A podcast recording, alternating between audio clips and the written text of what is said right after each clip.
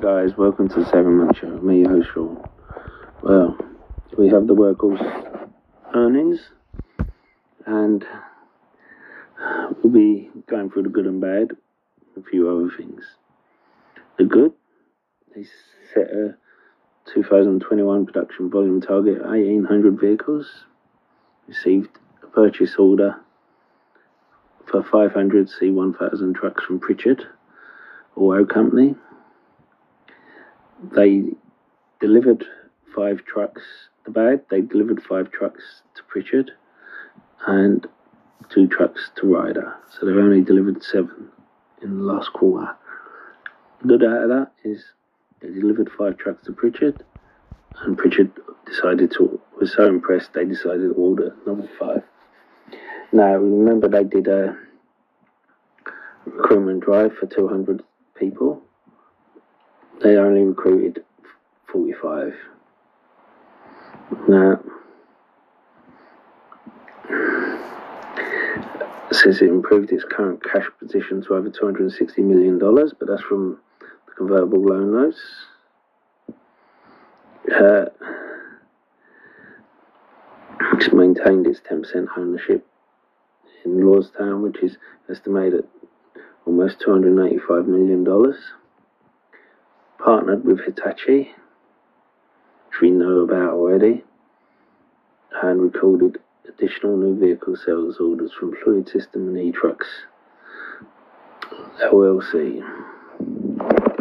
Now, the good thing about Hitachi, they, they're claiming they're going to implement some of Hitachi's recommendations, is that they will be providing finance agreement to some companies. It's good because if you go to get finance for one of these trucks, uh, from bank or that, they say, hey, sorry, we have to look into it. How much is it worth? And the uh, thing is, you've already go past that by getting Hitachi to finance it. Now, they submitted formal certification to the FAA for Horsefly, received approval for the New York Truck Voucher Incentive Program. They closed the convertible loan, loan note. Improved industry leading range of 160 miles per charge. And the I'm not going to go through all of it, but you know, the executive order uh, from the California Air Resources Board, and tell the truth, sales for the third quarter were recorded at 565,000 compared to 4,000, which was good, but the cost of goods sold increased to 2.8 million from 1.4 million, so doubled. Now, you could look at that bad in a bad light, you could think to yourself, all right, it cost 1.4 million. I've only got 565,000 back, but that's because I haven't delivered the trucks yet. Once they deliver it, they will get more than that. For instance, the Pritchard order alone should be about 25 million when they deliver it. General and administrative expenses increased to 6 million from 2.6 million. Basically, a lot of the costs are doubling. Research and development was, except for research and development, which I wouldn't have minded doubling because you have the drone, which they claim they're spending more on, and you have the refrigeration. There. No, so I wouldn't have minded research and development going up but on the other hand, I'd rather they spend that money on manufacturing. So I understand what they're doing. They're trying to kind of streamline it. Interest expense net increased to 74.3 million. That's because of the convertible loan notes. Net loss was 18.1 million compared with a net loss of 11.5 million. Yeah, well.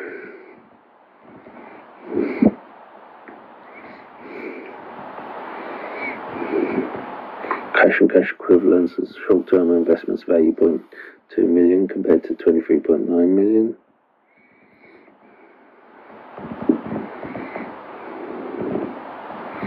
They keep on about these convertible loan notes.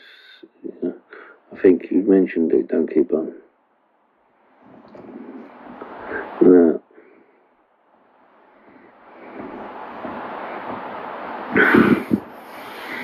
Um, with a drone, I think get your manufacturing up and running for the van before you go into before you try and finesse the drone. There's no point. Uh, you have all the figures down here, but I wouldn't. I won't go through everything. Now, the thing is, you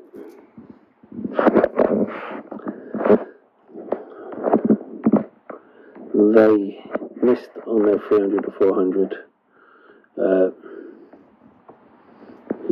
delivery vehicles this year. They claim they will hit 1800 next year. Two ways to look at it. If you can't hit 300 or 400 this year, what makes you think you can hit 1800 next year?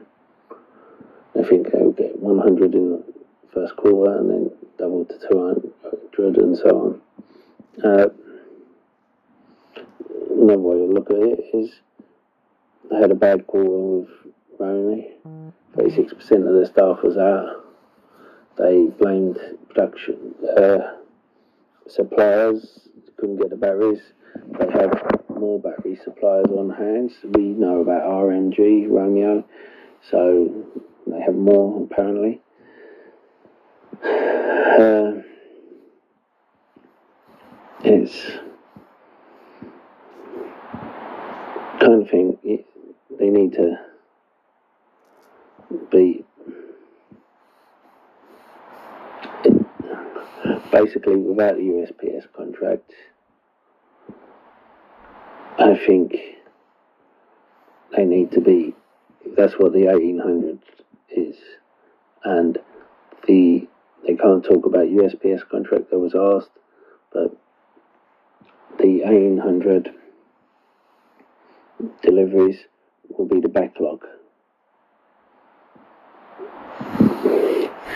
Uh, the UPS vans, the Pritchard, and the vans. Now, you have all these voucher schemes, you have all these in place, but if you can't deliver, then these companies are going to wait and see if anything else comes out in the meantime. Now, guys, welcome to the Savvy Money Show. with Me, your host, Sean. If you want us to help support the channel, don't forget to smash that lovely like button.